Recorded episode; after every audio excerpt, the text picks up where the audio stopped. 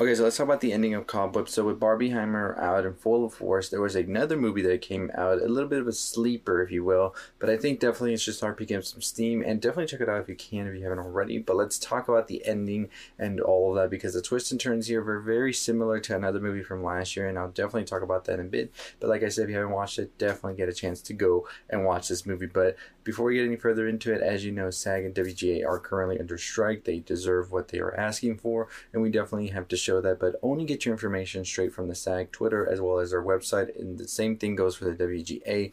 A lot of people online spread misinformation, whether it's just from not knowing the information that well or just making assumptions or maybe just spreading misinformation. You know, you never know. But let's get the information straight from the source. But let's get into Cobweb and its ending. So this movie basically, as you see from the trailers, if you've already watched the trailers, deals with a young boy who starts to hear knocking throughout his house, not entirely sure what's going on. The parents seem to just blow it off and say nothing's going on. You're just having an overactive imagination. All of this star. You have Antony Starr, Lizzy Caplan here playing a very, very coy role and very interesting to see without a doubt. Eventually, the boy starts to hear the knocking a little bit more. Nobody believes him, and he decides to take matters into his own hands and try and figure out where he's coming from. One night, he actually hears somebody talking as well, not just knocking, and this person reveals to the boy that they are their sister, that their parents have locked into the house and won't let them out the boy starts to sort of wonder if this is true or not and eventually the boy also is like you know what? This could actually have some truth to it as the boy starts to sort of make sense to the boy eventually telling the boy that they have to let them out they have to escape because the parents are crazy and they're going to do the same thing to the boy as well that they did to the sister. The boy then is like okay you know what I'm gonna have to do this. I'm gonna have to help my sister out, get her out. My parents might actually be trying to do something to me as well. It seems they're getting irritated with me and all of that. And so the boy eventually devises a plan to get the sister out, poisoning the parents as well in the process after believing that the parents were going to um, do the same to the boy and the sister and the boy were going to get killed. That's what the boy believes, right? So once this happens, the boy goes to free the sister, and what we realize is the sister has become like this deformed type of monster that is just bent on like destroying. And we eventually find out as well that the reason the boy was so protected by the parents as well and not allowed to go out and all of this was because the parents actually killed because of the sister because the sister one night during Halloween actually escaped and attacked one of the trick or treaters so bad that the parents just had to cover it up. They had to kill the girl and they had to put the sister away, never to be seen again because they couldn't deal with that again. So, of course, the boy was going to be more protected now and just kept in the house and all of them.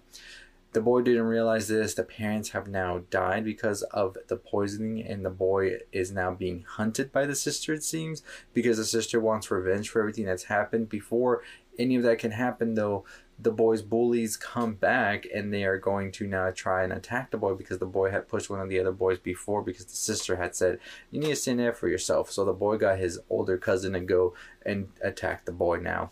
And now we see that the sister completely wipes out everybody who comes to uh, the house and now the boy is on his own. That is until his teacher shows up who is played by cleopatra coleman and it's just basically like hey what the hell's going on so they eventually are able to devise a plan in order to escape and they lock the sister back up and the boy is just like, you know what, it might be over for now, but I'll never be able to like get out of like this situation where I feel like I'm always gonna be threatened by my sister because it seems like they're always gonna come for me. And that's pretty much where the movie ends right there. So I think it was definitely a good setup and almost kind of like a follow up to Barbarian. You could probably double feature both of these because it kind of feels like the same right kind of feels like the same type of vibes, right? Where you have this uh, person that is hidden from society for so long and they eventually become this sort of like monster due to this neglect and this abuse and all of that and these deformities and all of that you know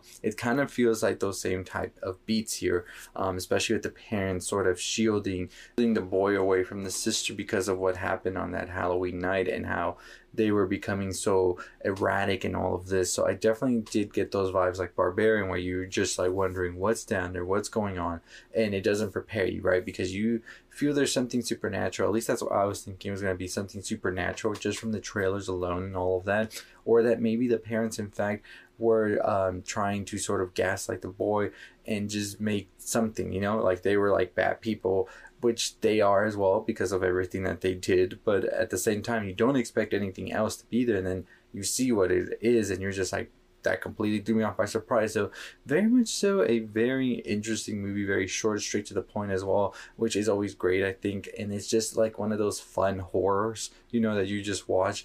Um, and I still think at the end of the day, it is definitely something I feel should have been pushed out a little bit more. I feel like this could have done very well. Uh, we saw that Barbarian did well with those sort of teases that were happening because completely took us by surprise just watching that first trailer.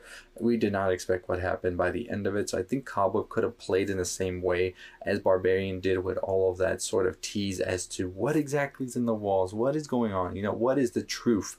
But at the end of the day, it didn't. And though I hope it does get a good um, afterlife to, after the theaters in video on demand rentals and all of that because it is definitely a good horror movie to watch. So hopefully around halloween time and all that day people really push it out so people watch it at home because i think it is worth the time to check out.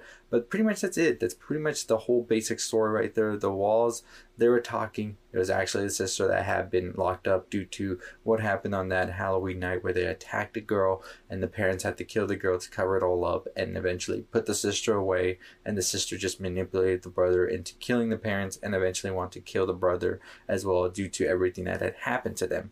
The brother was able, with the help of the substitute teacher, lock the sister back away, and now it doesn't feel any more safer than they did before. So very much so a bleak ending in my opinion. But let me know your thoughts and opinions on it down below. Make sure you follow me for more on things you love. We'll talk more movies and stuff like that. We've already talked about Oppenheimer and Barbie. Go check out those videos. We got some more reviews coming. We got some uh, talking to do about San Diego Comic Con because we got some stuff announced there and some little tidbits here as well. So make sure you're tuning in. Make sure you're subscribing, hit the notification bell. We're on the road to 30,000 subscribers. Less than 2,000 to go for that. And as always, I'll see you next time. Stay safe, stay positive.